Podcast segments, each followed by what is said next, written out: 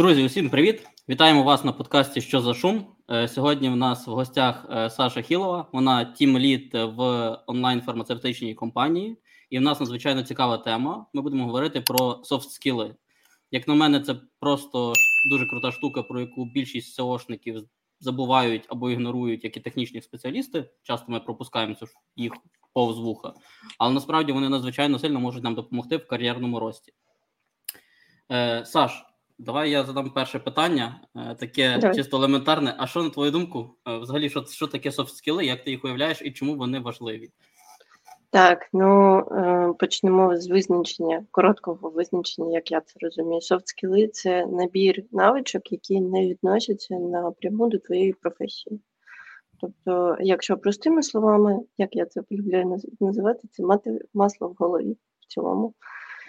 Софт-скіли вони не можуть бути е, оцінені якось, ну хіба хіба лише професійними тестами. І взагалі, забігаючи наперед, е, ми, я знаю, що ми будемо говорити про емоційний інтелект в розрізі софт-скілів, е, тому треба зазначити, що ну, емоційний інтелект це також типу не доведено як і багато інших речей. Ми це називаємо емоційним інтелектом, хоча ну, нема такого офіційного терміну. Це просто як визначення з психології. Воно не має на собі прям якоїсь там великої підстави. В нас є купа відділів у мозку, які якось е, відповідають за своє функціонування. Але в нас немає такого елементу в мозку, який буде відповідати саме за наші софт скіли. Це просто загальне узагальнення твоїх непрофесійних навичок, як ти себе можеш позиціонувати в соціумі. Так, дуже круто. Е, ти сказала, мені сподобалося, що ти заділа тему е, емоційного інтелекту. Власне, я е, коли прочитав книжку Емоційний інтелект, mm-hmm. от цього Деніел Голман, здається, автор. Вона дуже крута, раджу всім прочитати, хто не читав. І, власне, я помітив таку штуку, що власне саме усвідомлення того, що ти можеш аналізувати свої емоції до того, коли ти їх випускаєш, і поставити себе на місце людини, з якою ти комунікуєш, дає тобі багато переваг в контексті власне самої комунікації з людиною і з конкретної ситуації. І, наприклад. Якщо я, а це був якраз період часу, коли я їздив в офіс, їздив машиною, мені треба було забрати малу садочка і це попадало на час пік. Тобто я там виїжджав, і типу з 6 там до 7 години, перша друга передача, виїжджаєш там е, по тих корках. І я пам'ятаю, до прочитання книжки я такий схарений доїжджав додому, що капець. Після того, як я прочитав книжку, у мене ця подорож просто перетворювалася на е, релакс і насолоду. Тобто я починав думати, от в контексті того, там чуваки сигналять один одному, знаєш, сваряться, я такий, блін, а а що, от чого в нього така реакція? Mm-hmm. А він, напевне, кудись спішить, а можливо, там не знаю, він щойно там втратив проект, пробив колесо, потратив купу грошей. І мені здається, що це просто дуже сильна така штука. Ну, я хотів би додати одне зауваження по цій книжці. Я її теж читав, і скажу чесно, бач, тобі зайшла ця книжка, а мені, типу, вона геть не пішла. Як для мене, там, типу, занадто сильно біологія описана. Там, типу, не просто, типу, що таке страх, а описано прям, е, ну, як біологія, як книжка біології, типу, як воно виникає, які емоції підключаються, як мозок працює, які гормони спрацьовують і так далі. і так далі, і так далі. Ну, тобто, воно то класно, але воно занадто науково, як на мене. Ну, типу, тебе тебе сильно грузить, що забагато інформації, яку ти, очевидно, не будеш запам'ятовувати, правильно? Ну, так, да, типу, терміни ну, якісь, і воно занадто важко. Ну, взагалі, найосновніше це для людини бути емпатичною. Емпатія, от, от якраз це як навичка, яку людина може розвивати в собі.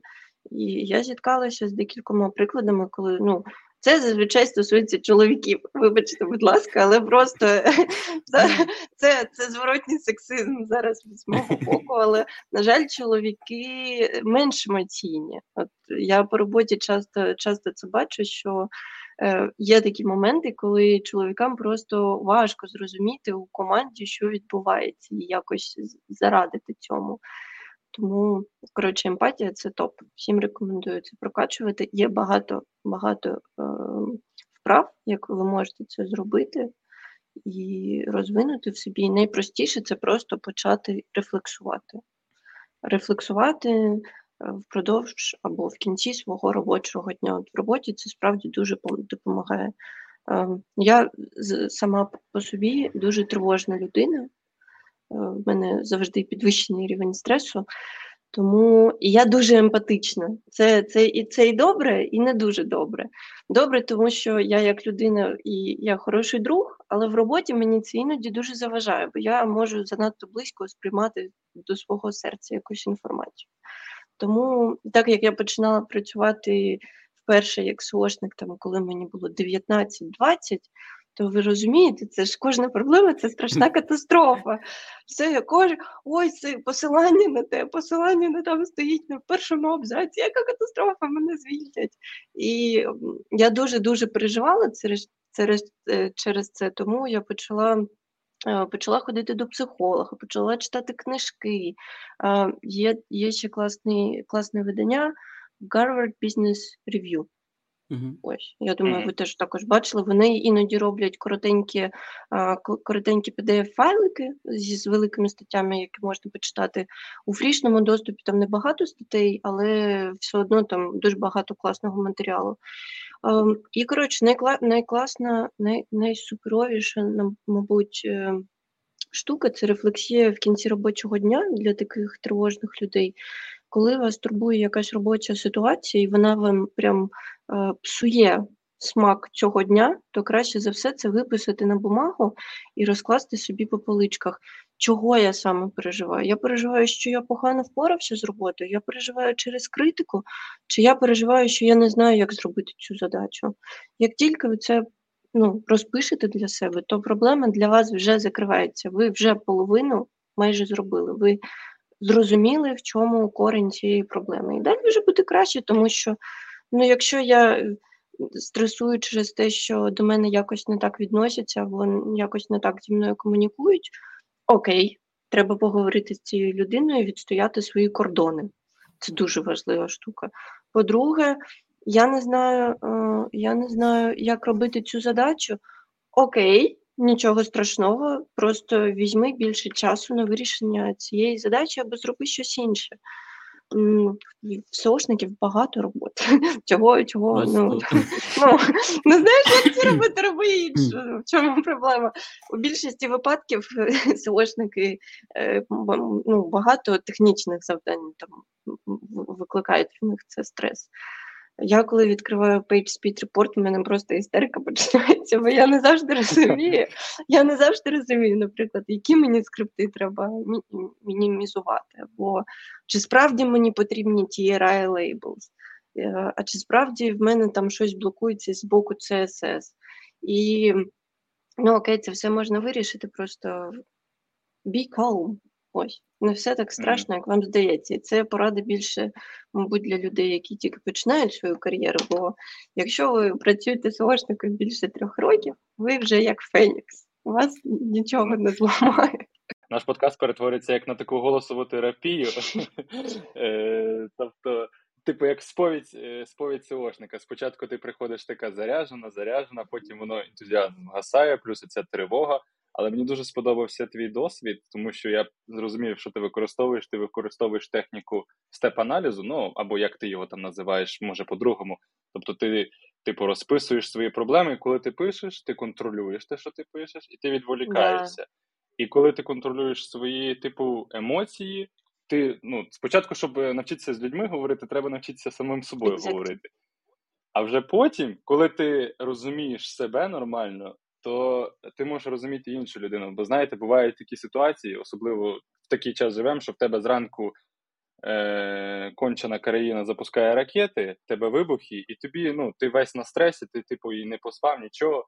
Приходиш на зустріч, там прикидайте, просто вам людина така, що ти там, що ти нічого не зробив, а тобі, типа, вона не розуміє, вона не в контексті, вона новини не подивилася. Типа, ну, щось буває такі ситуації. І вона просто на тебе навалює, а ти такий сидиш, думаєш, та я радий, що я живий остався. Які, типу, які які задачі? Ти про що? Ну так, але це це також твоя відповідальність донести всім учасникам, в якому ти стані перебуваєш. Наприклад, Ну, буває таке, що ми трошки запізнюємося з дедлайнами. Це класична ситуація, бо ти гадав, що аналіз беклінків займе в тебе 3 години, а там в одного конкурента 10 тисяч беклінків, і ти розумієш, що блін, треба щось робити, і чат GPT насправді не такий крутий, як здається, не так круто він аналізує файли, які ти йому даєш. І коротше, ти сидиш, психуєш, ну. Е, краще за все, от це, до речі, якраз до софт-скілів, Е, і взагалі до позиціонування себе в компанії. Якщо ти можеш зізнатися у своїй слабкості, то ти сильний насправді. Бо людина, яка може чесно зізнатися на обличчя в обличчя, що, вибачте, я трошки загубився, я трошки запізнююсь, але я все зроблю. І це цінується більше насправді, бо я, як керівник, наприклад, я розумію, що в нас є довіра людина мені довіряє, і я ну, навзаєм я також дам поблажку якусь і і, і зможу зможу нормально відреагувати. Звичайно, це ну, це класика, коли ти обіцяєш щось зробити в один час, потім ти не встигаєш. От краще, якщо ти розумієш, що ти не встигаєш, заздалегідь попередити. Насправді ні твоєму керівництву, ні твоїм клієнтам їм чхать взагалі, коли ти це зробиш, і в більшості випадків ніхто твої документи, таблички, ніхто їх не читає. Ти їх робиш для себе. Тому просто take it easy. Ну це справді, ну от чесно, хто хто з топ-менеджерів читав вашу семантику? Ніхто нікому не треба. Вообще. Це може, типу, ніх... знаєте, перш, перші рядки хіба що. Так, да, і навіть ніхто не розуміє насправді, як це складно працювати з семантикою. Ну, типу, коли тобі кажуть, ой, та що там ту семантику збирати, ти впораєшся за дві години. Так, глянь ключики, будь ласка, от от тобі коротше, ціла ніша, там сфера діяльності, умовна фармакологія. А глянь, що там найбільше шукають, і де найменша конкуренція. За дві години да. справишся? Да, От тобі сайт Амазону, будь ласка, прокластеризуй Амазон. І ти такий, да, зараз, дві секунди. Да, Дві годинки. Тому. Ем, тому, коротше, дуже важливо бути чесним, по-перше, з самим собою, по-друге, з іншими. І ще такий важливий момент, що мені колись ця порада, мені її дав якраз психолог, але а, і ще я це читала. Десь я чи а, я читала про стоїцизм, е, листи Сенеки до Луція. Правильно я сказала? Я сподіваюся, що правильно. Да, і всім раджу прочитати. Навряд чи ми всі станемо стоїками, але оцей вайб, який Сенека передає, мені дуже подобається. Він там на початку пише «Е, Сенека вітає Луція, і в кінці він кожного разу підписував Бувай здоровий. Це дуже кльово. Тому е, він, коротше, казав, що якщо людина щось про тебе погане говорить, то насправді це відзеркалення її власних проблем. Тому, якщо вам хтось каже, що ви якийсь не такий, і це відноситься, ну, це вже перехід на особистість, я не кажу про робочі задачі.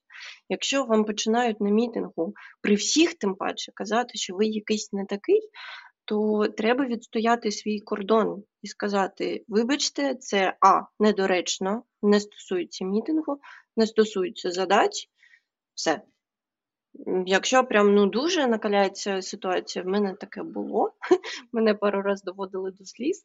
Е, І от один раз я поплакала, другий раз поплакала, а на третій раз е, я сказала: слухайте, мені таке не подобається. Я просто вийшла з мітингу. І все. І після цього Після цього зі мною перестали так розмовляти. Я вважаю це перемогою над тривожністю і і над своїми кордонами. Тому ніхто ніхто не має права з вами так спілкуватися на роботі, і ви так само не маєте права спілкуватися. Є класна присказка. Якщо ти хочеш, щоб до тебе ставилися добре, то стався до людей так, як ти хочеш ставлення до себе. Це, на жаль, не працює в житті все не так. Золоте золоте правило етики. Да. пам'ятаю, в але... класі етика була, але воно не працює. Ти права. Да, да. Але все одно це допомагає тобі, вперше, перш за все, тримати дистанцію між людьми. Тобто, на, на роботі ми все ж таки ми не одна сім'я на роботі. Ніколи. О, це, це, до речі, як я це не люблю. О, оця я... історія, ми сім'я. Я... Come on, я дома можу не працювати, я можу проспати цілий день, і ніхто не образиться, ніхто мене да. не вижене з хати. Ну тобто, а мені дуже сподобалося про кордони, е, і ти е, і, і тут хочеться якраз е, сказати таку штуку. Є одна класна фраза, яку я не пам'ятаю, де вичитав. Але е, коли хтось каже, що у вас завищена самооцінка, і починає нав'язувати вам свою оцінку вас, це е, зовсім некоректна поведінка, так як мінімум. Тобто, е, самооцінка це оцінка вами себе. Тільки ви нею володієте, ніколи не варто звертати увагу на те, що інші кажуть, там, типу, у вас там завищена самооцінка, бо ви там некоректно себе ведете і тому подібне, тому що ваша оцінка належить вам. Це раз. Можна оцінювати вашу роботу, ваш результат, якісь ваші конкретні дії в конкретній ситуації, але не вас як особистість тому що комусь ви не подобаєтесь. Це чисто їхня проблема і їхня оцінка вас.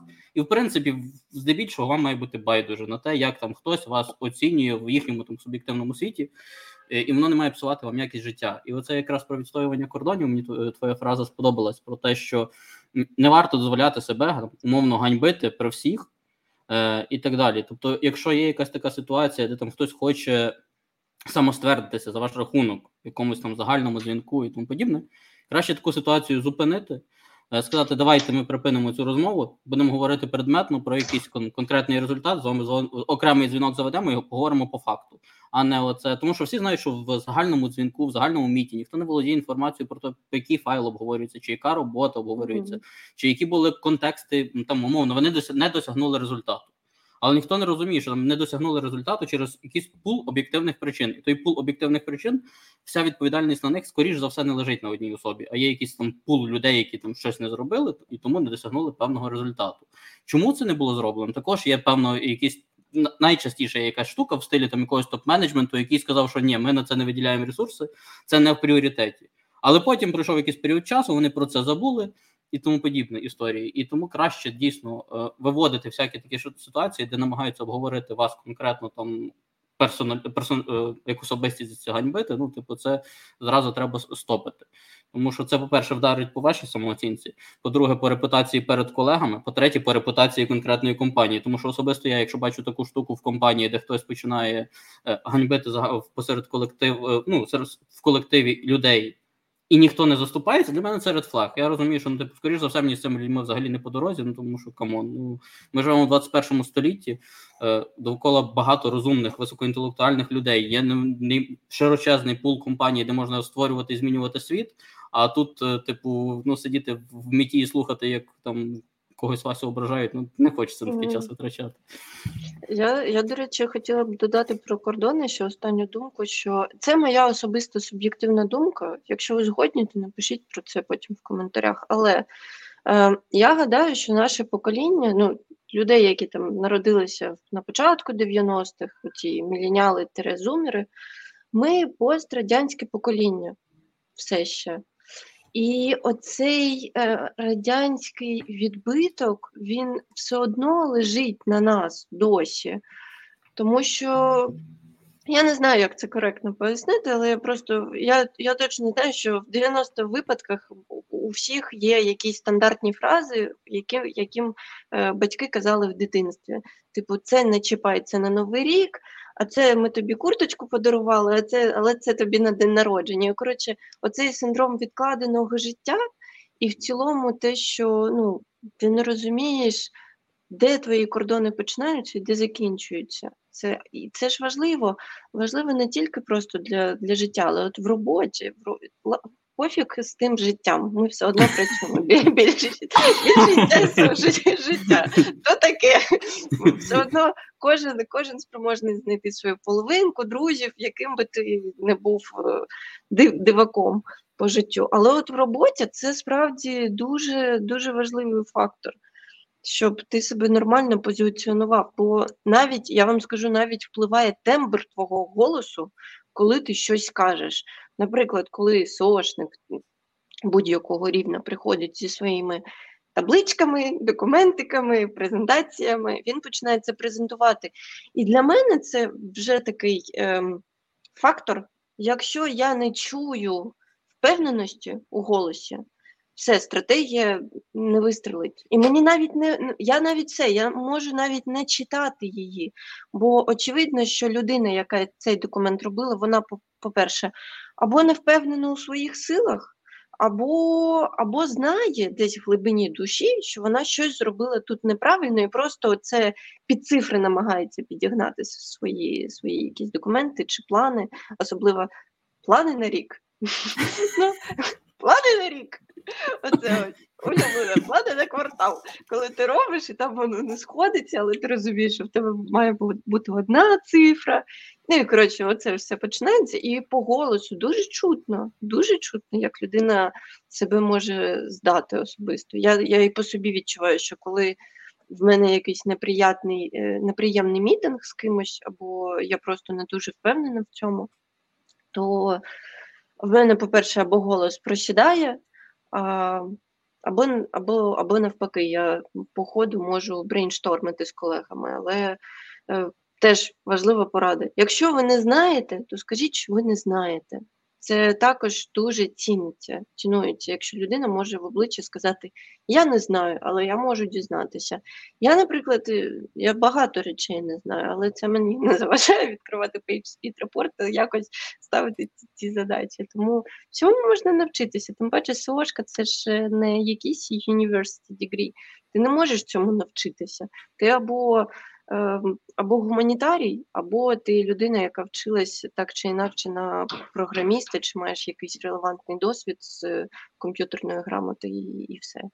Е, а так, сложно, це щось таке ну, неочевидне, необ'єктивне. Це дуже така комплексна ну, історія. Ти поняв головну Марко, е, головну ці е, головні, головні слова. Головне прийти з правильним поставленим голосом і навіть якщо в тебе повна дупа, головне доказувати і максимально не здавати себе. Ні, Це дивись. Ну, не, не зовсім доказувати, але дивись, якщо я, якщо ти вмієш толкати булшіт впевненим голосом, твій булшіт частіше приймуть. І дуже часто в компаніях таке трапляється, вони потім розказують, ваше SEO не працює. Тому що перед тим був чувак, який прийшов і впевненим голосом дуже класно розказав. продав, скажімо так. Так, але насправді ну... я погоджуюся про тембр він мене також, також видає. Я, наприклад, знаю точно, коли я е, або не впевнений, або пливе в мене тональність, е, або пливе швидкість. І типу, це це е, дуже класно пояснюється і в здається в книзі емоційного інтелекту. Там навіть про це є, що це включається мигдалоподібне тіло.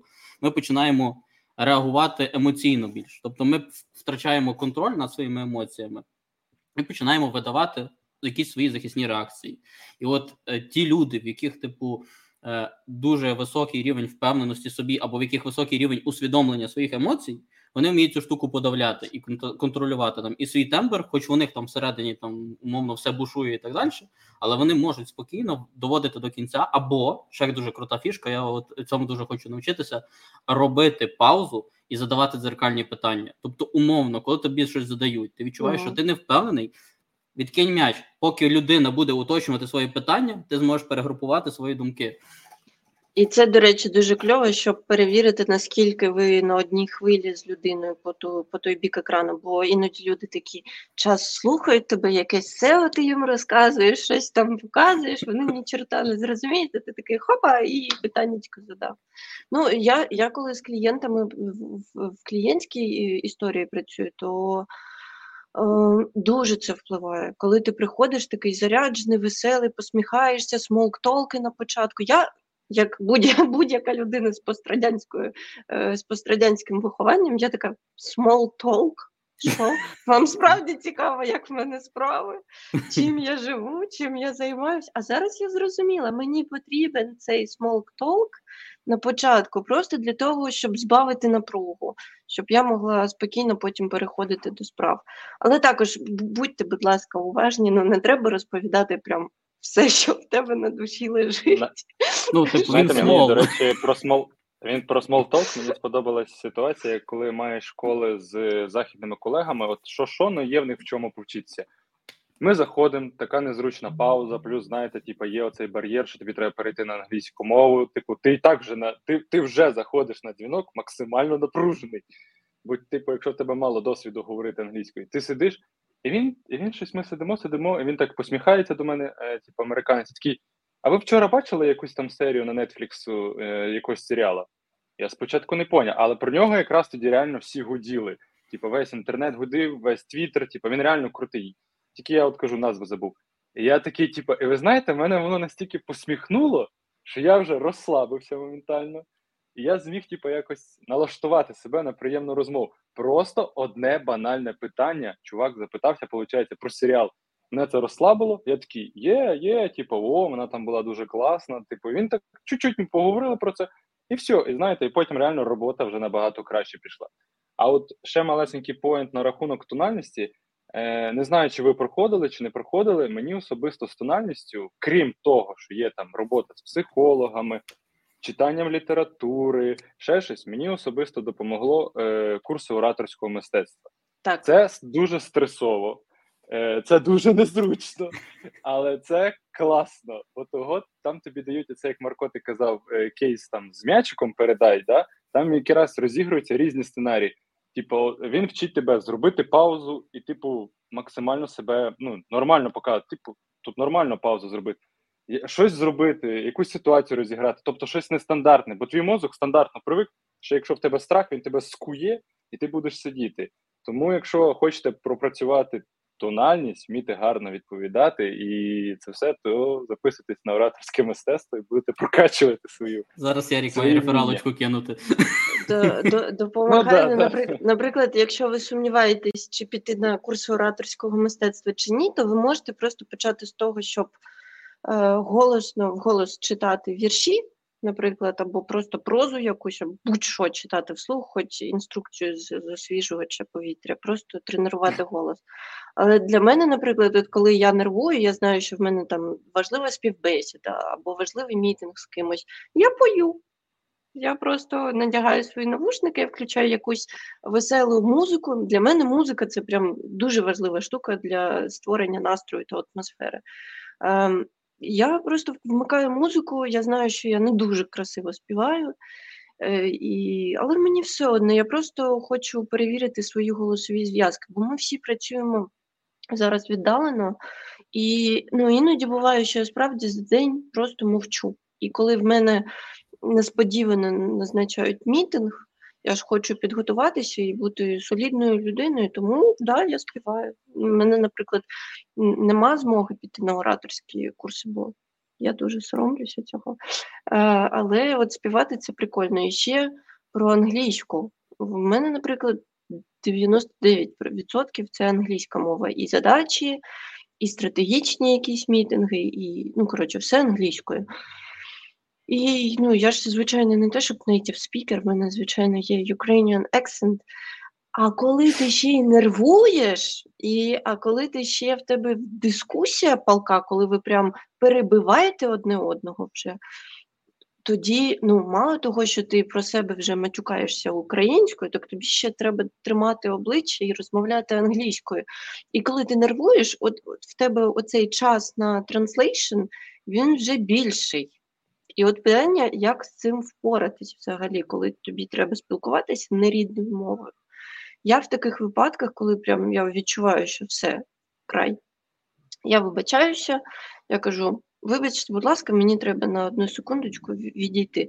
Я виключаю камеру, я виключаю звук, кричу, щось роблю, танцюю, намагаюся згадати всі слова, які які, які мене, мене вчили в школі, в школі, на курсах і так далі.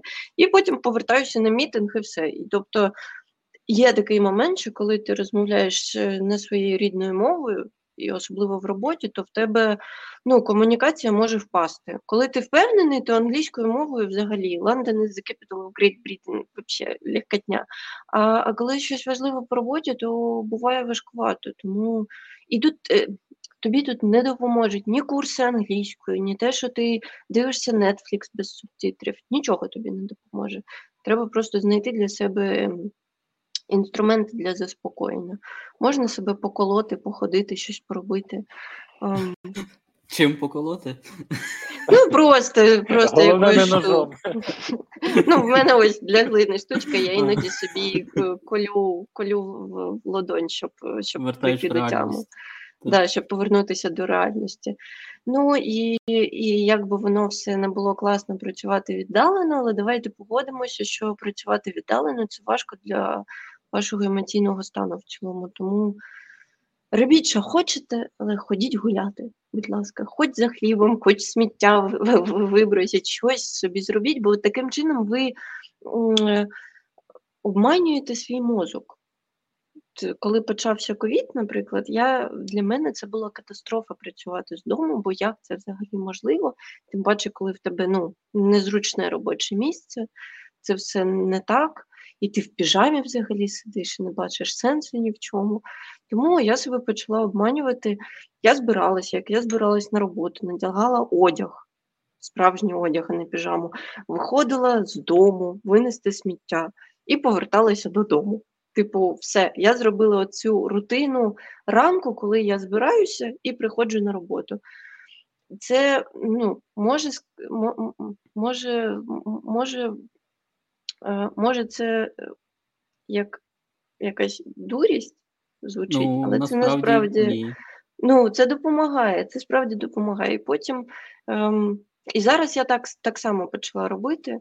О, я почала виходити там один-два рази на день на вулицю, просто на годинку погуляти, заспокоїтись, щось своє зробити, і потім робота йде легше насправді. Це, Це набагато крутіше. І повертаючись до того, що ми в компанії не сім'я.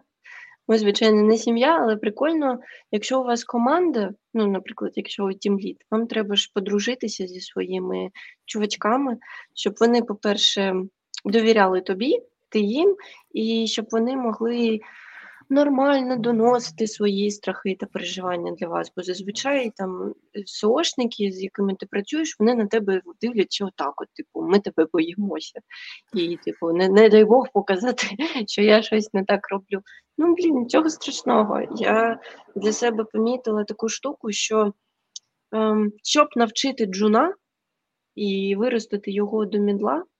Треба просто від нього відчепитись. Від будь-кого. Ну, це ну, неважливо. Ну, типу, все. 90. Дай людині все набити просто. шишки. Просто да, дай. да. І коли коли він наб'є шишку, він сам до тебе прийде і і спитає тебе, як же все ж таки це робити швидше.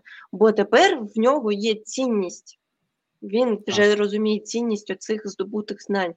Поки він нічого не вміє, нічого не робить, ти йому розказує, не розказує, нічого не зможе навчитися, поки не отримає свій доступ, досвід. Тому і так само з усіма курсами. У мене якраз питаннячко вийшло. От ти правду кажеш, ми всі віддалено працюємо, і ти, от як тімлід, е, напевно, твоя команда також віддалено. І мені цікаво, як як тімлід, які ти використовуєш методи, щоб подружитися, щоб тримати оцей вайб командний, не типу, а то буває, знаєш, так, типу, всі віддалено і всі щось собі роблять, собі щось чудять. Коротше, але цього духу командного взагалі не відчувається. І в людей час від часу, типу, пропадає навіть потім робота, от якась там працювати. Ну я розумію, є перше місце там зарплата, але друге місце це є завжди колектив. Якщо колектив ніякий, ну мені не хочеться туди приходити і повертатися. Як тримати не завжди не завжди зарплата є першим чинником насправді. Для мене, наприклад, перший чинник це колектив, а не зарплата, заробітня плата. Як з цим впоратись? Ну, е, я, наприклад, роблю так: У мене є мітинг раз на тиждень з командою, і він рівно годину. Я в п'ятницю я і так все все знаю, що ми встигли, що ми не встигли. Я просто мені мені не потрібен цей мітинг насправді, але я даю змогу на цей мітинг. Перші півгодини е, я просто даю людині висказатись, просто все, що вона думає, про розробників, про топ-менеджерів, про копірайтерів, про лінкбілдерів. Все, що вона думає, я даю на це дозвіл. Будь ласка, розказуй, я тобі ще підтримую. Скажу, да, вони погані. Коротше, е, все, просто дати людині змогу ви, ви, висловитись до кінця, з, зняти цю напругу за тиждень. Я ще полюбляю питати, що тебе взбісило найбільше цього тижня, наприклад. Або що тобі сподобалось найбільше цього тижня. Е, Для себе я просто обов'язково е, беру за правило, що мені важливо похвалити людину. Обов'язково. Навіть якщо він щось зробив неправильно або не з першого разу, все одно ж є за що похвалити людину. Для тебе це одне слово, а людина потім цілий тиждень ходить е, з таким обличчям, який він крутий, і все, і все. Він почуває в собі впевненість. Тому моя задача це подарувати цю впевненість і підбадьорити людину, що ну да, в тебе не ідеально вийшло, але це ж ти робив перший раз. Нічого страшного, все окей. Тому в мітинг отак раз на тиждень, хоча б просто висловитись людині, почути, як вона розмірковує взагалі про свої задачі, які він зробив. Я поки спілкуюся, я розумію, що ну, в мене там в джунів е, проблема з таблицями. Це базова базова проблема. базова проблема. Ну і все. Я я, я просто пропоную потім в кінці мітингу я собі роблю нотатки про людинку, і я пропоную свою допомогу. Типу, якщо хочеш, я тобі там щось е, можу допомогти в окремий день. Ми можемо зустрітися, я тобі покажу, як робити табличку. Або я тут знайшла прикольний курс, який може тобі сподобатись. Ось, будь ласка, курс, ось тобі, будь ласка, е, позашкільна домашня робота. В мене так. Дівчинка хотіла навчитися робити мікророзмітку, і вона вважала, що це прям дуже щось складне. Я їй дала курси подивитись, дала безкоштовні е, генератори JSON і дала для практики ну, живу сторінку нашого сайту. У нас мікророзмітка там не так зовсім працює, але я кажу, давай, пиши пиши JSON. Отут, да. Пиши, давай, придумай мені мікророзмітку для блок article. І вона ось робить, їй прям цікаво, вона там сама щось ковиряється. Ми це ніколи не імплементуємо, але але людина старається, їй цікаво. А потім, коли вже якась справжня задача приходить, то можна себе проявити якось.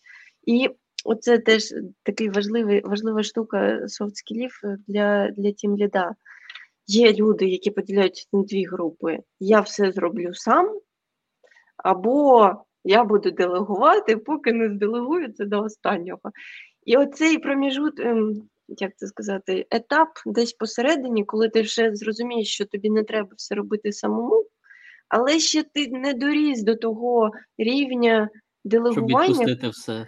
Да, щоб все відпустити. Тому ти просто. Як я це зробила? Я, Як ну, як я собі дала цьому раду? Я просто роблю таймлайн X3.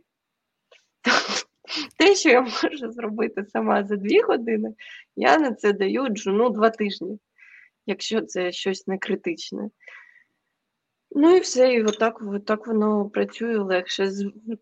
Бо за ці два тижні ми пройдемо декілька ітерацій, декілька правок, декілька допрацювань. Якраз за два тижні він впорається, а потім а потім буде тиждень, а потім він за три дні впорається. Так, степ бай степ, а потім він ще додумається і запитає мене, як це зробити чатом. Я я зараз, е, ну, я не знаю, до речі, це можна цікаве питання, як як СОшники зараз е, з чатом та джунами працюють. Я, наприклад, я стараюся людину навчити робити щось руками, а потім показую, як це можна автоматизувати. Бо коли ти ну, Мені здається, так так простіше, коли Має людина розуміє механізм. Розуміння. Так. Є велика да. проблема, яку я зараз зустрічаю, е, в принципі, не тільки в СОшників. Тобто люди не розуміють, як щось працює, і йдуть в чат GPT. А будь-який е, AI це ж просто генератор тексту. Ти не можеш бути впевнений в тому, що це дійсно так. Тобто, на відміну від Гугла, де ти читаєш хоча б і бачиш сорси, і можеш побачити, там є автор, якийсь той автор, SEOшник, не SEOшник і тому подібне. Чата GPT такої історії немає. Він просто тобі напише, що в курки є чотири ноги, от і вона взагалі е, має довгу шию і ніколи не мала дзьоба. І якщо ти в житті не бачив курку, ти прочитаєш і вау, ну штучний ж інтелект написав. Ну, типу, да, дійсно таке, і понесеш це в світ. І точно таке саме можна зробити і своїми проектами, якщо не розуміти, як воно має працювати, як має виглядати кінцевий результат і як до нього дійти.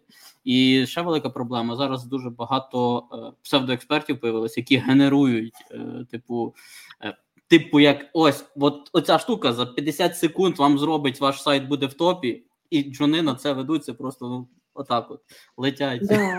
на крилах копіювати. Це все твіттер, я просто. Я я сама іноді там пос... кидаю посилання на треди до твіттеру, типу цікавий пост, почитай, потім скажеш, що ти думаєш про це. Але, блін, їх так багато, і вони всі такі однотипні. В мене навіть є в Notion е, згенерований чатом е, список промптів для Твіттеру. Ну, тобто, як це все робити? Просто там, типу, 200 промптів, як як, як на цьому ще й набити фоловерів і так далі. Ну, це, блін, це так, не знаю, це до критичного мислення вже питання. Якщо якщо ви бачите такі пости, за цією людиною не стоїть нічого абсолютно. Ну, Навіть в LinkedIn, якщо ви бачите, що людина не має якогось прямо крутого релевантного досвіду, ну, мабуть, не треба читати цю людину. Ну. А слухай, дивись, в мене є класне питання до тебе. От ти працюєш е, з командою. Відповідно, е, там до тебе як приходить якась нова людинка, або там людинка робить задачу вперше. Е, як ти визначаєш от, власне, рівень зрілості і готовності людини до задачі, і чи контролюєш ти там умовно якісь проміжні етапи, чи там умовно віддала задачку і там отримала результат, результат не ок, відправила переробляти. Чи там, наприклад, ти віддала задачу, запиталася там, через дві години, там через два дня, не знаю, в залежності від об'єму задачі, який зараз, на якому ти зараз етапі? Там людинка тобі показує свій проміжний етап, і ти бачиш, що вона взагалі не туди рухається і направляєш. Як які підходи ти використовуєш? Е, я, ну, якщо це прям розділити, то, наприклад, джунам-джунам, зовсім джунам. Я даю повний фрістайл. Типу, роби, що хочеш. Ну, ось треба, наприклад, проаналізувати конкурентів, і ось перелік тез, які тобі треба дослідити при аналізі конкурентів. Фрістайл, роби презентацію, табличку, документ, що хочеш роби, все одно перероблювати. І потім, потім покажи мені, будь ласка, що ти зробив. І коли, ну і тобто він там зробив щось за день, він мені показує. Я передивляюся і кажу: супер, е, продовжуй, або супер. Все одно супер. фраза, але але схватить. По-новому. Ні, ні, ні. Я кажу, слухай, в цілому супер, але є такі моменти. Зверни увагу на цей пункт, на цей пункт, на цей пункт.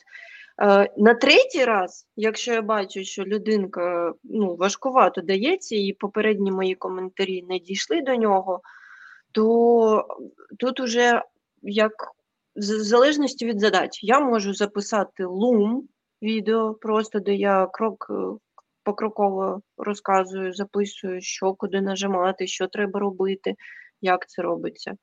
Um, якщо треба щось пояснити стратегічно, хід моїх думок та перекласти в іншу людину, то я влаштовую Google Meet. І я показую на екрані, як все це робиться, то ну, типу як міні-вебінар. А Якщо це щось ну, не критичне, я розумію, що мені мені не треба документ. ну, я полюбляю структуровані документи, щоб таблички були різнокольорові, щоб там формат, conditional formatting був, щоб воно так все круто було, pivot table, там всякі графіки, е, і щоб документи були клікабельні, щоб ти все міг передивитися. Але ж я ж не можу вимагати це від інших людей. Це ж моя забобона. Тому я даю повний фрістайл, якщо ем, і просто показую приклад готового документу, який зробила я. І людина потім бачить, що він ну, дуже карчово пише документи і просто намагається взяти за основу мій документ як приклад. І потім воно степ бай степ. Бо ну, практика показує, що коли ти з першого разу хочеш, прям, от, щоб все було ідеально, то, скоріш за все, людина або загубиться, або засумує, або ще щось. Тому я просто даю ем, я намагаюся бути доброю і давати більше свободи. Я знаю, що це не завжди окей, але ж я я просто знаю, скільки ці люди отримують. Я не, я не можу вимагати від них більшого. Дякую, просто що ви працюєте. Добре, що прийшли. Дякую, що прийшли. Бо, Будь ласка, зробіть табличку. О, ти ще не вмер з голоду. Ну ну да, ну блін, ну ви ж розумієте, джун, джун це, це і є джун. А якщо якщо ми кажемо про мідлів, наприклад, вже то я в мене інші, інша манера спілкування. Вона вже е, аргументована посиланнями на Google справку, на якісь е, на якісь е, публікації, ну там МОЗ, HRF блог чи щось таке. Е, або, ну, коротше, прям щось більш структуроване. І таким чином я показую людині, людині, що ми з тобою рівня, ми спілкуємося як професіонал з професіоналом. І для мідла це дуже важливо, коли ти до нього ем, ставишся як до дуже компетентного професіонала, бо для них це важливо, і для мене це важливо. І ми спілкуємося на рівних вже. І в нас такий вже більш е, високопарний діалог. Прямо колега, підкажіть, будь ласка, Так, а чи як має бути title? Так, так, так. Е, Дискусія про H1 та title. Що ви гадаєте? Якщо це командна дискусія, я там, наприклад, е, бачу, що люди починають загризати вже друг другу.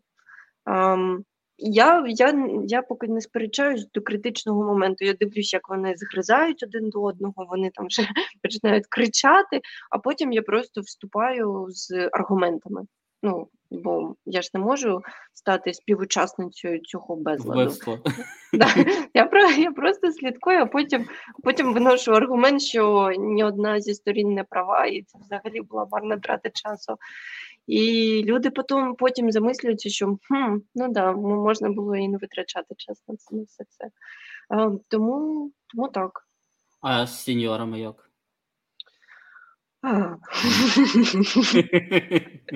Коротко, авторитарно.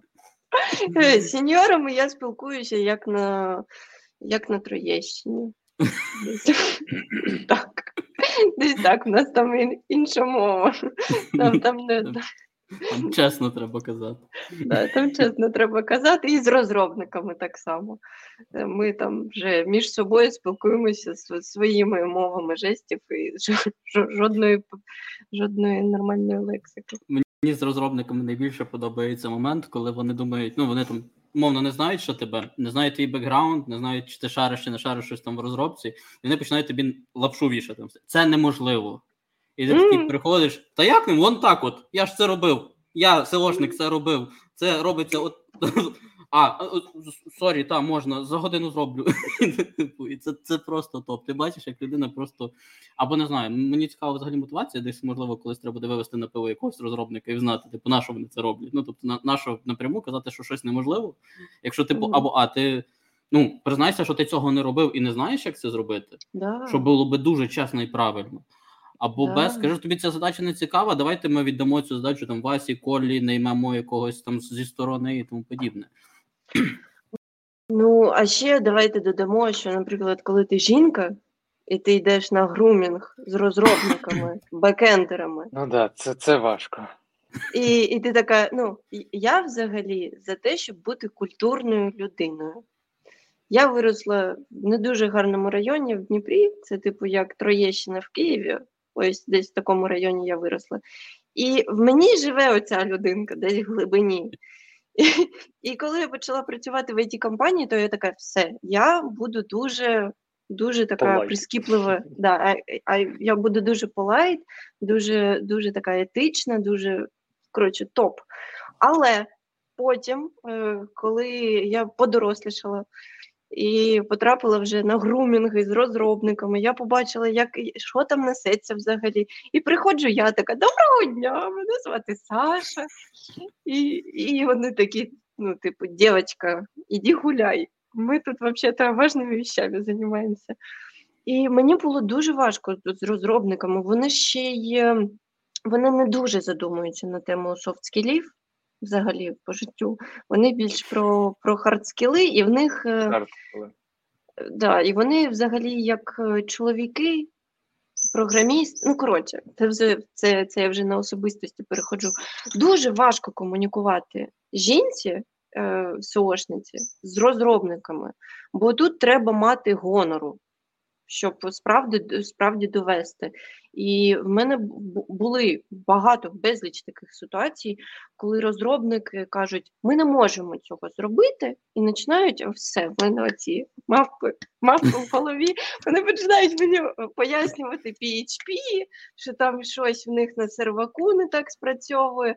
Я нічого не розумію, я просто записую нашу розмову, потім я це все перекладаю, йду до свого керівника і кажу: неможливо, але я до чого це кажу? Що СОшнику, якщо він хоче розвиватися в своїй кар'єрі, дуже важливо все ж таки е, осідлати ту лошадку технічного SEO. тому що це е, дуже важливо, бо ну дивіться, як це буває. Ви сошник, ви не робили купу задач, пройшло півроку, результату нема. А половина ваших задач це з беклогу, які справді важливі, вони ж таки не зроблені. І оце також ваша е, Відповідальність. відповідальність донести до замовника і до, до інших там product owner, project manager, що SEO-шні задачі важливі. Як це зробити найкоротшим шляхом, якщо ви така дівчинка, як, а, як я, яка не вміє розмовляти з розробниками на їхній мові, просто аргументувати свої задачі. Тобто, в мене, в мене кожна задача objective, goal, task description, task implementation, testing. Плюс references.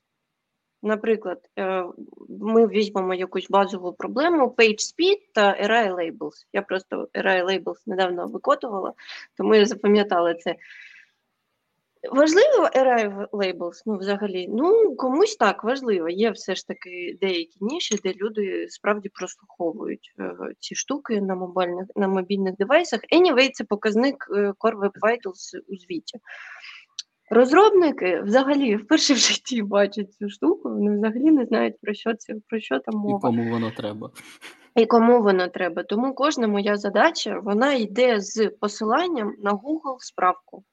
І якщо в нас починаються вже потім е, розбірки з керівництвом, чи справді це важливо чи ні, то якраз мій task description, де я описую референси, чому це важливо. А, да, я ж прописую, що чому це важливо. Плюс референси, або там твіт Джона Мюллера, наприклад, або якщо я не можу знайти Ну, там ще якісь документації. Да, але це працює. Після цього ставлення до мене, наприклад, в команді у розробника сильно Змінюється. змінилося. Ну так, Сильно для них це буде аргумент. Це ми там знаємо, що він такий, типу, знаєш, там сьогодні пише правду, завтра пише, що лінки нічого не рішають. А я розумію, Да, що для тебе воно да, вирішує. Да. І потім, коли в нас е, оцей грумінг, я приходжу, і оце починається ну, необ'єктивне оцінювання мене як особистості та спеціаліста, плюс сексизм, е, який нікуди не дівається, на жаль, то е, моя задача бути професіоналом і от якраз відстоювати свої кордони, в тому числі і таким чином. По-друге, це цей лайфхак мені коштував декількох робіт. І це дуже важливо писати листи з будь-якого приводу, особливо якщо в тебе інтернаціональна команда. Саме де дзвінків бажано робити також. Саме дзвінки, фоллоуапи, хто про що домовився. Так. Бо потім ну, кожного разу сошник крайній. Кожного Потім разу. зроблять тебе крайнім, да. Да, тому, вибачте, в мене на цю тему є лист, і тут в мене лист, а тут є в мене скріншот, і взагалі це моє алібі, це мої кордони безпеки. Ви мене не можете чіпати, бо в нас є переписка. І ще в мене є трекер е, листів, бо, Та, чи прочитано я- чи ні? да, бо- я утрічила багато часу, тому, але трекер залишився. Як І тому, і тому мені, коли пишуть, ой, я не бачив твого листа, В суботу в 10.23. Сім раз. да, да, да, то я така, точно? Ні, не бачив. Я така. Значить, це, це нагадує мені цей TikTok, який популярний був. Ти дивився ТЗ, яке я тобі кинула? Яке ТЗ? Він заходить в ТЗ, а там оце, типу, попросити доступ до Google документів. Він навіть не кинув типу, за тиждень доступу, він не оцінив, що там робиться. Да, О, до речі, до речі, це теж- Це теж класний фішка. лайфхак. Да, я завжди кидаю документи з закритими. Ну, не завжди, не завжди, але де, є, є деякі випадки, коли я спеціально кидаю документи закритими, щоб перевірити, наскільки людина взагалі працює. Потім приходить оце питання: а ти дивився документ? Та, І він слухай, ка- ну, Все класно, Да, все я- я така, Так, як а- я а хотів. я- класно. А як ти дивився, якщо у тебе доступу немає до документу? Ой, да, справді, вибач, я напевно заплутався. Ну, коротше, і також, коли вам людина бреше в очі, ну не треба казати, та я знаю, що ти мені брешеш. Надайте змогу людині е, спуститися до самого дна у, у своїй брехні, і, і тільки потім вже признайтеся, що ви знаєте, що ви бреш, ну, що людина бреше вам. Це, це дуже ефектно і, І ефективно на і майбутнє. ефективно, да, бо, бо сором, сором наш вчитель найкращий, бо потім людинка не буде, не буде з, вами сперечатись. Ну і вам я також не радив би брехати. Ну тобто, якщо ви щось не встигли, не побачили, не зробили. Та напишіть чесно, Не скажіть, всі ми люди. Ну, типу, come on, я от цього не бі... Напевно, це друге найбільше, що мене бісить, це от коли люди починають брехати або вигадувати. Коли ти Ну, питаєш щось, і тобі починають фантазувати. І ти такий сидиш і думаєш, ну ти ж зараз витрачаєш.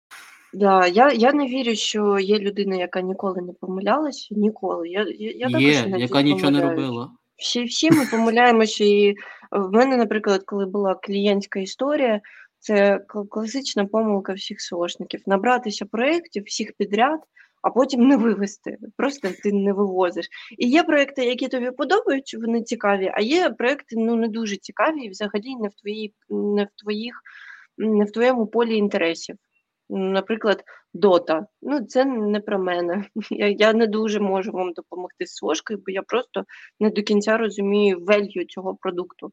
І тому ну, це, це дуже соромно зізнаватися, але коли ти пройдеш цей етап, коли ти сміливо можеш написати клієнту, що типу, вибачте, я взявся за ваш проект, але я зрозумів, що, на жаль, зараз це не, не в моєму пріоритеті. Давайте домовимося, як ми закінчимо наше співробітництво. Ну, бажано так, щоб вам виплатили ваші гроші, все ж таки. Але люди різні бувають. От якраз це і важливо. Бо потім, особливо якщо ти в клієнтському, все не в агенції, а просто сам по собі, тебе просто можуть кинути, закроють від тебе доступи. скоріш за все. Якщо Так ти поганий зроблять. переговорник, то 100%. Ну да, і тут дуже важливо знаходити з людьми спільну мову, домовлятися якось. Всі, всі ми люди. І Мені, до як речі, я... здається, здається, що всі клієнтські послуги вони тримаються ну, відсотків 60 точно на софт-скілах. Сто відсотків, сто відсотків, бо просто мені комфортно з цією людиною Так. спілкуватися, вона розуміє мене, в нас з нею більший конект. І ну, ціна це не завжди критерій вибору спеціаліста. Дуже часто, що взагалі не критерій вибору. Ну, Да, дуже часто само- ціна. Люди вже, І так- як правило, коли вони шукають, не знають вилку, знають ботом, знають топ, і, типу, далі вибирають скоріше людину, з якою буде комфортніше і найбільша імовірність отримати результат, е, ніж там будуть рахувати там 100 баксів вверх, 100 баксів вниз. Типу, це не про бізнес. До речі, про замовників я згадала таку цікаву штуку, що коротше, якщо ви зіткаєтесь у своєму житті з такою історією, що у вас раз у раз якісь клієнти з однаковим паттерном, проблеми, яка потім вспливає, передивіться, будь ласка, взагалі цю всю систему. Бо змінюючи клієнтів, проблема не вирішується. Скоріш за все, проблема е, у вас, бо всі люди, які нас оточують, всі проблеми, з якими нас стикають, з якими ми стикаємося та які нас тригерять, це відображення наших власних проблем. І все. І тому, якщо ви кожного разу м, кажете, що типу, о, в мене клієнт такий сякий поганий, є сенс задуматись, чому ж ти обираєш сам таких поганих клієнтів? Значить, ти не бачиш цієї проблеми у самому собі. Ну, і це я не знаю, як це самому це зробити, можливо, просто виписувати це, або якось це аналізувати, малювати, є багато технік для цього. Мені подобається писати ручкою, бо в мене механічна пам'ять. Все, що я роблю руками, я гарно запам'ятовую. Тому мені іноді важко прописувати плани задач. Я пишу плани задач в табличках, там в Notion, в манди ну, в будь-якому трекері і блокнотики. Тому що, тому що ну, е, це блокнотик це найважливіше. Оці всі дошки, там, де безліч, безліч людей сидить, воно мене поки не стосується. Мені треба записати саме на папері якісь думки. І так степ бай степ воно працює. Ну і блін, тверезо треба оцінювати свої можливості та час, тому що ну, в- СОшника стати в топ за два місяці. Ну ні, вона не так працює, на жаль. Просто візьміть будь-який аутріч процес. Ну, я не кажу навіть про побудування посилання, а просто про весь цей процес. Це ж купа, купа роботи. Просто навіть підібрати хороші теми, класні тексти, а потім ще імейл написати комусь. Це ціле мистецтво, і ну, і треба відноситись до своїх е, задач трошки простіше. Типу, ти як в грі. Звичайно, в тебе немає шансу перезавантажитись, але життя на цьому не закінчується, і робота це не катастрофа. І треба просто згадувати, нагадувати собі це. Бо зараз люди, я я розумію, ми зараз всі переживаємо там залишитись без роботи, і і всі такі. Ну просто не ти один сидиш на мітингах і переживаєш за свою роботу, за за зберігання свого місця. Але якщо ми будемо добріше трошки до себе та до інших, то можна побачити якісь якісні зміни, почати там розмову не з критики задач, а спочатку похвалити або зробити якийсь референс на те, що от ти мені там радив якийсь серіал подивитись або книжку. Клас! Дякую. Це це вже якийсь конект. Це вже ну, Мені здається, що на цьому і тримається взагалі будь-яка ну, комунікація і співпраця, тому що якщо ви працюєте тільки по робочих питаннях, ну там не відволікаєтесь на щось інше, налагоджуєте якихось паралельних контактів, важко вибудувати довіру один до одного. Тому що ви тоді просто, типу, ну якщо там GPT, ну ти ж по суті людину там, ну окей, бачиш зараз. Потім будуть вже віртуальні помічники, яких теж буде якесь там згенероване обличчя. Ніяких мітингів не будуть, так? Ти не, не вшариш, це твій сіміот, чи це просто віртуальний помічник, якому внесли в таблицю дані по доходу, які треба отримати. Знаєш, якщо якщо таке майбутнє буде, то я переживаю за те, які люди будуть тривожними. Так типу, е, зараз коли, е, спілкування воно трошки розряджає. Типу, ну, це, якщо щось нормальне, ми говоримо, якщо просто якась там зустріч, ти можеш переключитися, забутися, що там тебе там тривожило. А якщо ви в офісі то, по-перше, на тебе діє оцей ну, типу, як стан, що ти в офісі, ти не ти, типу, як то зажатий, да, я розумію, що тобі можливо десь психологічно важко, але все одно ти переключаєшся, ти, типу, з ними там спілкуєшся, ще щось. А якщо ми дійсно, як ти кажеш, нас замінять умовно, ну будемо це називати як аватари, ну не знаю. Мені щось воно звучить дуже сумно. Ну, в офісі просто ж є додаткові подразники, типу шум.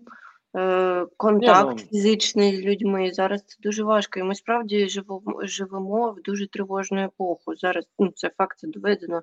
Молодше покоління, воно більш е, більш тривожне. Тому як з цим впоратись? Ну, треба повертатися до часу без інтернету.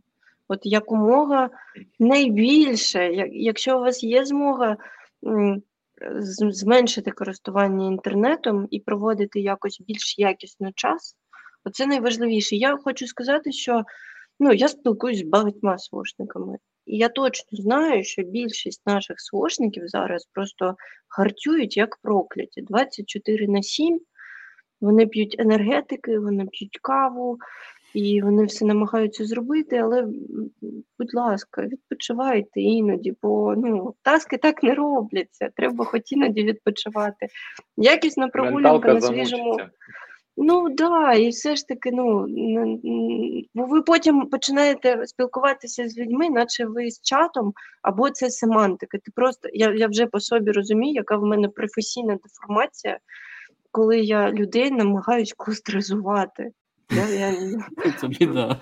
Ну, У мене таке працює в магазинах. Заходиш і такі, так, і чорні, е, вермішель кручена, така, така, то мене воно кластерами. Я потім такий задумуюсь, боже, до чого я дожився? Я вже просто, типу, думаю, групою, категоріями. Бакалія нижче, нижче. Ну, насправді, типу, це місцями круто, але мозок напрягається, мені здається. Раз а... в буденній штуці так працює. Мені, до речі, нещодавно дуже допомогла оця кластеризація в аптеці. Бо я якраз мені е, мені треба було кластеризувати по новій, не кластеризувати, а змінити таксономії основних категорій. Я просто відчуваю, що вони якось зроблені неправильно, але не можу аргументувати це. Так. Да, І знаєте, проблема не більше як SEOшна, а більше вона відноситься до user experience. Угу. Я заходжу в аптеку. І я така, ось воно, це Еврика, ось воно як має бути. Я просто це сфоткала. І потім відправила листа і слухайте, ну справді воно так має бути, а воно воно так. Мені, як юзеру, просто не зрозуміло. І да, воно спрацювало. Ми зараз перероблюємо якраз каталог каталог з товарами. Подивимося, як воно справді е, буде відрізнятися. Чи зрозуміють онлайн-юзери? Так, Та зрозуміють, звичайно. Ти заділа класне питання про те, що люди перепрацьовують, не не виключаються, сидять на енергетиках і тому подібне. І отут якраз е, історія про віддалену роботу. Перше, що я помітив, ну я давно на віддаленій роботі, е, і що я помітив на початках е, в себе, що я працював більше, ніж коли ходив в офіс, е, тому що в тебе розмивається межа дім, е, дім робота. І ось цю межу е, її важливо зберігати. І от я так само тоді почав е, робити, так як ти зараз е, описувала там умовно ранкову рутину, плюс там вечірню рутину, тобто, умовно там закрив нов, все, я вийшов з офіса. Ось і воно воно допомагає раз. Два я сегментував якось свій час. Все ж таки я розумію, що типу ну, must have, треба відпочивати. І, типу, умовно, година там після я після роботи я її виділяю там на якісь інші на якісь інші завдання, інші заняття. Потім я почав там виділяти там на якісь хобі, окремі, не не робочі. Тому що є робочі саошники всіх, ну типу, запустити свій сайт проект, затестити, отут, yeah. а потім, типу, воно ж затягує. Але крім того, що yeah. воно затягує, типу треба не забувати повертатися в реальний світ. От, до речі, дуже дуже хоч хочу класну штуку додати до цього, що я нещодавно для себе це якраз виявила. Мені, як СОшнику, іноді буває важко емоційно, бо я нетерпляча людина. Мене стерпі... коли хтось запізнюється на дві хвилини, все. Я готова. Я готова з'їсти цю людину. Ні, ну звичайно, я нормально до цього ставлюся, але я ні собі не дозволяю такого. І мені, як СОшнику, дуже важко зберігати свій е, позитивний настрій, бо в нас вже ну, з кожним апдейтом все важче і важче стає. Тобто ти не можеш побачити результати своїх дій швидко. Тобі справді треба терпіння в сорці, дуже багато терпіння, бо іноді ти щось таке дуже круто робиш, а наступний результат від цього цього ти побачиш вже при наступному корабдейті, який буде там аж через півроку. І от просто в тебе є півроку. І це дуже велика відповідальність. Ти або гарцюєш, працюєш над цим, щоб побачити результат через півроку, або або ти не працюєш і таке, а все. І а коротше, що. Менеджмент так... не розуміє оцих от півроку. Да, да, і і, і менеджмент. Але ну, в мене ж питання було до самої себе, як мені зберегти оцей баланс. І я почала собі шукати якісь справи поза роботою, щоб побачити результат своїх дій і спробувати щось нове. Тобто, бо коли ти працюєш з СОшником, в тебе очі замилюються, ти якось однобічно дивишся на речі. А коли ти щось робиш руками, наприклад, я там купила глину, собі зробила якусь тарілочку, потім пішла борщ, зробила, спробувала серфінг, якісь взагалі crazy штуки робити, і ти бачиш результат, і ти такий вау, я спроможний зробити будь-що. Тому ці тайтли та канонікали просто це йдіть гуляти. Да, це така фігня. І от е, і саме тому я і раджу робіть оці штуки, бо коли ви будете робити щось, окрім роботи для себе, то ви побачите, що ви насправді дуже крута людина, яка вміє те робити і все робити. І в цілому ви не пропадете, якщо вас звільнять, або або якщо СОшка нагнеться в перспективі п'яти років. Завжди Знаєте, є чим займатися. Це це пахне новою серією. Треба work-life balance, е, новий подкаст, бо це вже ми так плавно з софт-скілів, про потім психологія, потім Воно все дуже пов'язано. work-life balance. Це це, це Ні, я розумію, все ж таки. Це все ну, життя називається. Якщо повертатися до софт-скілів, то просто я би це визначила, просто що якщо у вас є якісь проблеми, які повторюються зразу в раз на роботі, то скоріш за все треба пошукати проблему перш за все у вас. Скоріш за все проблема. Да, скоріш за все, проблема ви. Знаєте, як е, всі всі погані, а я Д'Артаньян. Ось е, от якщо ви почуваєте, що ви Д'Артаньян, то повірте, ви не Д'Артаньян. Якраз ні. І проблема саме у вас. Це перший момент, який треба визначити. По-друге, треба визначити та сміливо собі, собі зізнатися, в чому я кльовий, в чому я не кльовий. Можна знайти собі куратора, ментора. Я не кажу, що це обов'язково за це можна платити. У нас в ком'юніті є купа кльових сошників, з якими можна просто чатитись в телеграмі, і, і все. В мене так.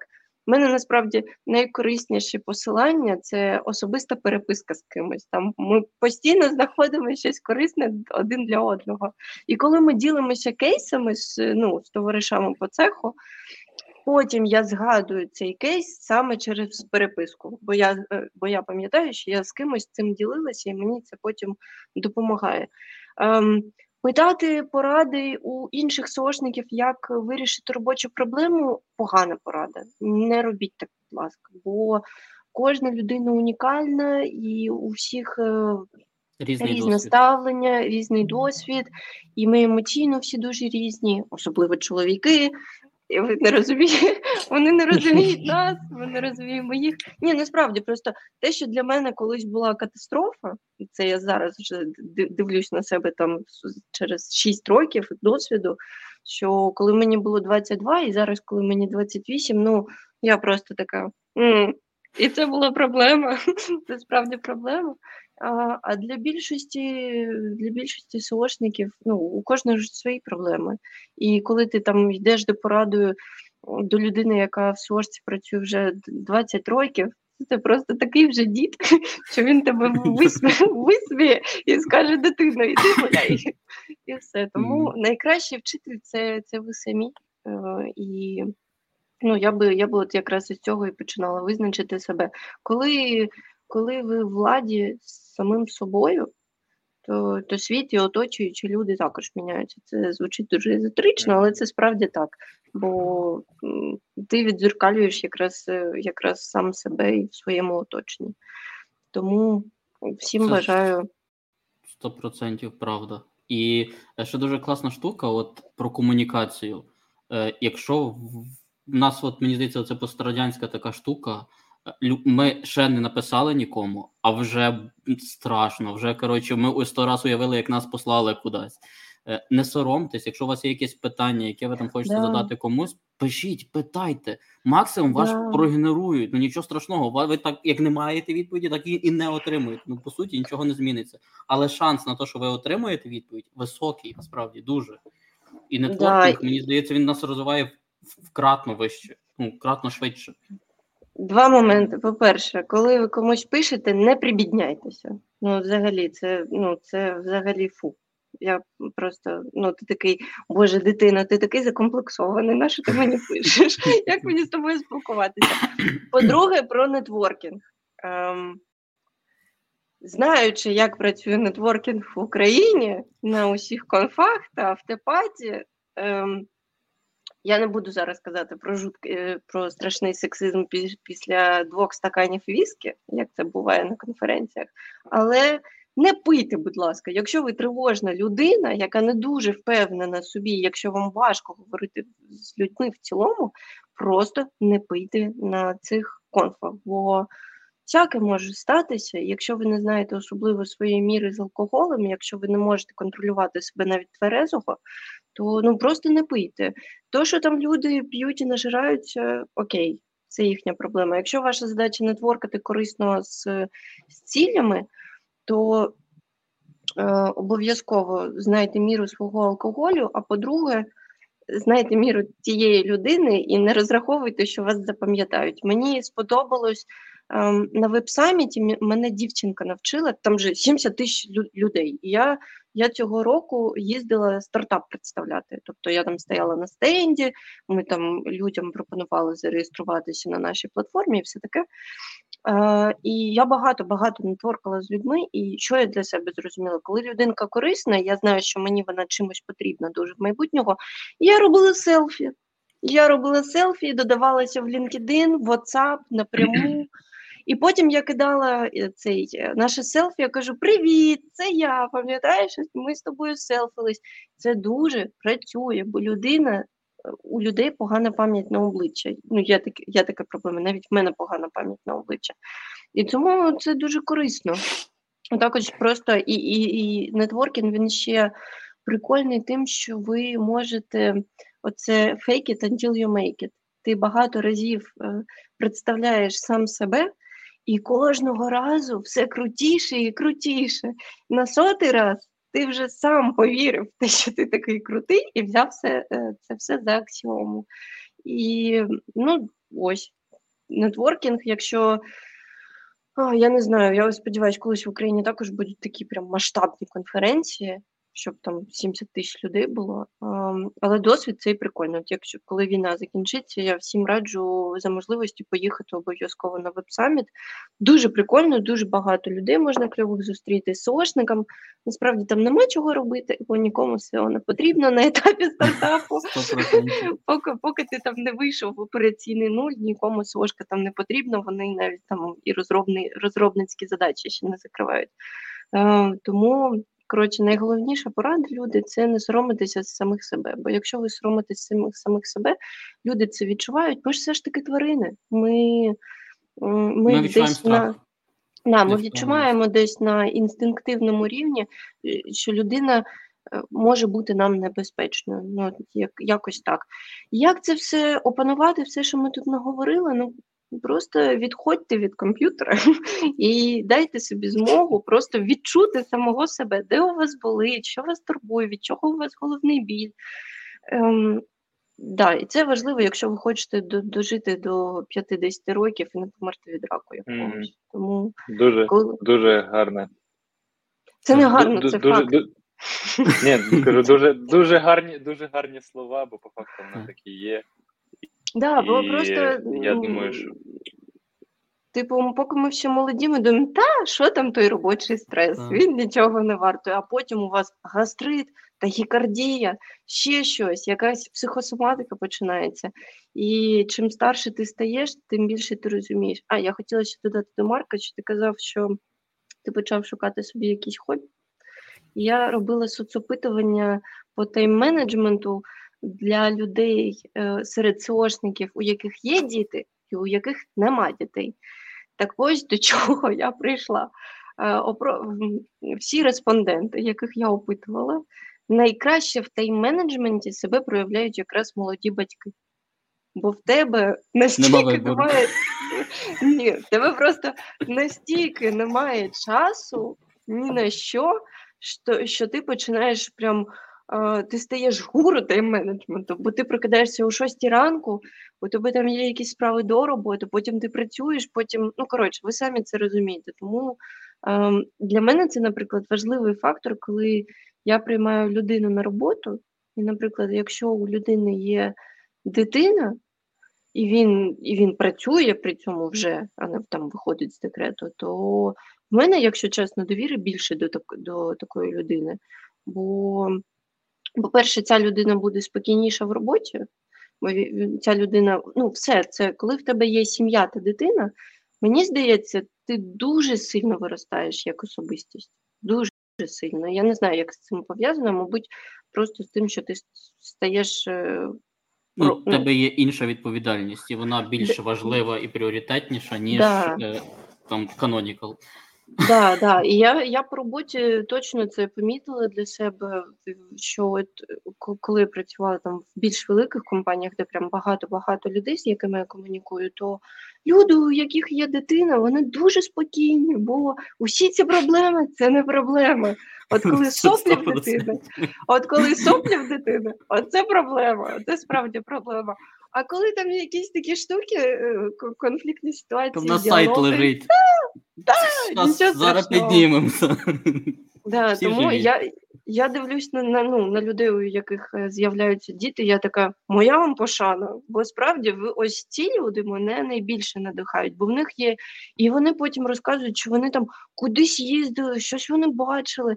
І я така, знаєте, сиджу, в мене немає дітей, і я така. А як?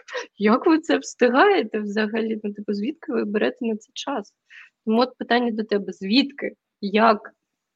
Ну, Як це відбувається? Дивись, е, тут все досить цікаво. Е, у мене не було такого, що в мене була якась там умовно зміна сприйняття часу, тому що я фактично там е, поступивши в медичний університет, себе приговорив в свій час. Тому що в мене я вставав в 6.20, і я був на парах до 17.00, а потім решту часу тобі треба було щось встигнути зробити, то що ти там хотів вже робити, а не то, що ти мав робити там в університеті і тому подібне.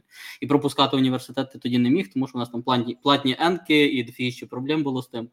Тому оцих от весь час навчання я навчився в за короткий проміжок часу робити все, що я хочу, тому що я не хотів втрачати там умовно своє якісне життя. Ось. А потім, коли вже почав там умовно вже відійшов від університету і почав там жити, як там коли багато часу, я усвідомив, що е, я усвідомив, що в добі дофігіще часу, а ми його ну, типу, не використовуємо. І просто mm-hmm. час гарно, гарнесенько собі розділився там на на слотики. Так, оцей період часу я цим займаюся, і цим, цим, цим. А з появою дітей просто якісь певні слотики, ти так хоп, дитина, хоп, дитина, хоп, дитина, хоп, робота. І типу, ти розкладаєш це по слотах. Я що помітив, от, до речі, цікава штука, що колеги, в яких немає дітей, вони не цінують час. Тобто, да, от і я про це. Не, вам здається, що у вас немає часу, ви нічого не встигаєте. Причому в, в моїх очах це виглядає, от е, як оце не пам'ятаю, чи бачила цей мультик, там така була коала, яка так робить, ставить Зві, штамп. Да. Про звірополіс. Звірополіс. Та в звірополісі. Ось ось. От, от десь приблизно так воно виглядає. Тобто, у вас є тих самих 24 години. Просто насправді треба собі признатися, що ви з тих 24 годин прокрастинуєте там 40% часу. Да. І до речі, от якраз прокрастинацію я хочу донести дуже важливе відкриття. Можливо, для вас це буде відкриттям. Є різниця між прокрастинацією та внутрішнім бунтом. Так. Це дуже важливо. Люди часто путають і карають себе за те, що, типу, о, я прокрастиную, я розумію, що я там можу зробити цю задачу за час, але я прокрастиную. Можливо, це і не є прокрастинація, можливо, це внутрішній бунт, бо насправді ти емоційно настільки перевантажений, або в тебе вже настільки погані відносини з колегами, що ти просто саботуєш свою роботу. І так іноді люди доводять себе до звільнення, тобто вони або самі звільняються, або їх потім звільняють. Так. І, І як зрозуміти, в чому ж різниця між прокрастинацією та бунтом? Це така дуже така тонка тема. І ну, ніхто вам не відповість насправді, це ви самі повинні розуміти. Але якщо якщо у вас ну, така ситуація дуже часто починає повторюватися, то це прям дзвіночок, що треба щось вирішувати. Бо ну, робота СОшника вона стабільна, плюс-мінус. У нас є список рутинних задач, що у нас лінки, технічка, контент. Тобто можна просто навіть розбити якісь дні, коли у вас багато мітингів, робити якісь простенькі задачки, які вам даються простіше за все. І там, наприклад, з понеділка посереду у вас багато мітингів, ви робите щось дуже-дуже маленьке. І там четверг-п'ятниця ви робите щось дуже стратегічне для себе і важливе. І треба треба якось це ну, брати за увагу цей ризик великих мітингів, і також брати собі до уваги час, що після мітингу вам буде важкувато. Перші, ну, якщо мітинги такі прям жор, жор, жорстокі. У мене був мітинг колись 4 години. Да. Чотири години. Після такого треба брати відпустку. Да, да, да. Ні, ні, я звільнилась після цього. А, ще краще. Вже краще. Просто чотири години. Знаєте, що ми проговорили? Ми, е, ми спілкувалися з п'ятьома людьми, і, ну, я і п'ять людей на тему альтів.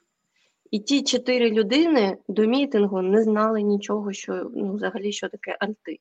І чомусь чотири години ми з ними спілкувалися про альти, з людьми, які взагалі не знають, що це таке, як воно, нащо воно. Але чотири години ми щось проспілкувалися про це. Тому ну також треба треба... їм посилання на подкаст. Ми якраз з Марком вже говорили про картинки. Там вони послухали про альти. Типу, давайте не витрачати свій час. Ми краще відпочинемо. От вам відео, будь ласка, до побачення. 40 хвилин послухаєте. Ну ну так, ну коротше, треба також фільтрувати от, от ці мітинги, бо є такі колеги, і є коротше люди, яким. Я, наприклад, така така людина. Мені іноді простіше зідзвонитися з людиною, і поговорити тет-а-тет, щоб зрозуміти краще один одного. Але я не зловживаю цим. Я готую список питань конкретних, що я хочу проговорити. Ем, але ну блін, 4 години мітинг, це ж із камерою, ви уявляєте собі так от сидіти. Це це має бути заборонено Женевською конвенцією. Я вважаю, що знущання над людиною. Не допускайте ну, ніколи, щоб так ну, 4 години. Це, Кому? це треба зупиняти. І мені, Це- мені дуже подобається так, така штука, коли кожен дзвінок має мати чітку агенду. Про що ми говоримо? Від А до Я. І ти, коли бачиш, що тому та агенда на 4 години, такий е-е-е, ми це не обговоримо за дзвінок. Оце 6 дзвінків. Да. Мене, мене розробники привчили, так я їм ставила мітинг, і вони такі, нема адженти до побачення. Я Оце, така, «А? Я не знаю, яка в нас аджента. Я просто хотіла позадавати дурні питання про JavaScript. А вони такі, ну все, погуляй, погуляй. Тому так, коротше, у розробників можна чомусь навчитися, треба мати баланс. Ми, ми не повинні бути такими жорсткими, як вони, але вони також мають е, чому нас навчити. Agile, Scrum, також можна це потроху Ну, це взагалі топчик. Ми, наприклад, в команді в себе імплементували певний період часу Scrum, і це просто ми наша capacity, наші можливості виросли в рази, а команда почала розвиватися кратно. За рахунок того, що ми шерили задачі. Тобто, ти шериш, у нас не було такого, що типу спец сидить над одним проектом, він там сидить і його робить. А умовно, от у нас є всі наші проекти, всі карти, карти відкриті, всі бачать, хто що робить. Всі один одного почали питати, а що ти робиш, а на що ти робиш. Це призвело до е, покращеного нетворкінгу, тому що а, а так можна, а я так не робив. А, а, а як ти це робиш? А як ти цю задачу за годинку робиш? І, типу, Мгм. команда, типу, вона якраз на основі там тематики там нашої СОшної почала краще розвиватися, краще комунікувати. І вже на основі того вже роз- роз- вибудувалася дружба. Тому так, є чому повчитися однозначно. Ну так, і просто коли, е, коли ти приходиш на проєкт, то е, зазвичай як це багато-багато беклогу, щось треба робити, і треба ЦСОшники часто не враховують. Ми пишемо стратегію, наприклад, там ми рахуємо контент, посилання, зарплатний фонд іноді навіть рахуємо. А години розробників ми не рахуємо, а це насправді найдорожче. дуже, а це найдорожче то насправді, особливо коли в тебе такий беклог великий, це треба також зазначати. І це показує тебе як компетентну людину в обличчі роботодавця. Це дуже важлива штука. Коли ти ну, типу, показуєш, що ти справді піклуєшся про це, і ти можеш там, навіть якщо ти неправильно це зробив, ну я не знаю, наприклад, Ну, там важливо, ти задачі, підсвіти. як оцінювати.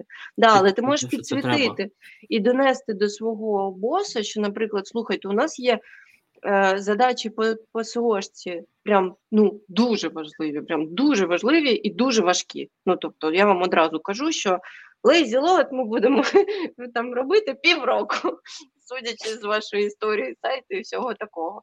А от array labels можна не робити поки що. Ну і так крок за кроком. І все, ти знімаєш навантаження зі свого топ-менеджера якогось, який там приймає приймає рішення, показуєш себе як частину колективу, який не байдужа доля проєкту. І ну і все, і так і сам собі краще розумієш, які цілі ставити з таким беклогом і задачами. Бо ми там написали задачі, а потім через півроку до нас приходять з цими задачами, чи треба А ми вже не пам'ятаємо, що ми писали.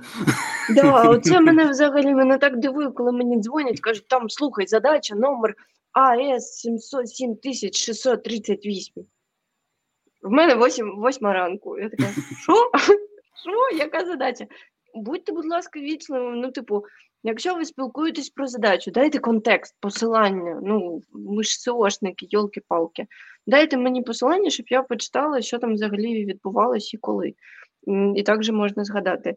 Ну, ти Мене що, не пам'ятаєш? Ти, ти, ти, знаєш, типу, ти що, не пам'ятаєш задачі по СОшці, які ти ставиш? Ні, в мене в житті дуже багато цікавих речей. Я не Я хочу пам'ятаю. Да, в мене пам'ять оперативна 512 мегабайт. Все. І я це закладаю на найприємніші спогади, які в мене є, але точно не про якісь. Да, да. Це мені так про груми подобається. Сидиш, е, типа, зробив якусь задачу і ставлять грум через дві неділі. Приходить грум, і ти такий хвилинна пауза. А про що я, що я там ставив? Ще потім вникаєш, такий думаєш, ще іноді можна і помилку знайти в своїй то задачі. Такий, ладно, поїхали. Да, це, це класика. Типу, ти такий поставив задачку, щоб вона стояла, і ти такий, та потім, якщо що, допишу, там поміняю опис А потім задачі. а ні. питають, типу, що це за опис? Який? І ти такий дивишся, який кретин це помилки. Да, це ти, а це ти виявляється. Який це джун да. поставив, а потім дивишся, блін, це той джун це я.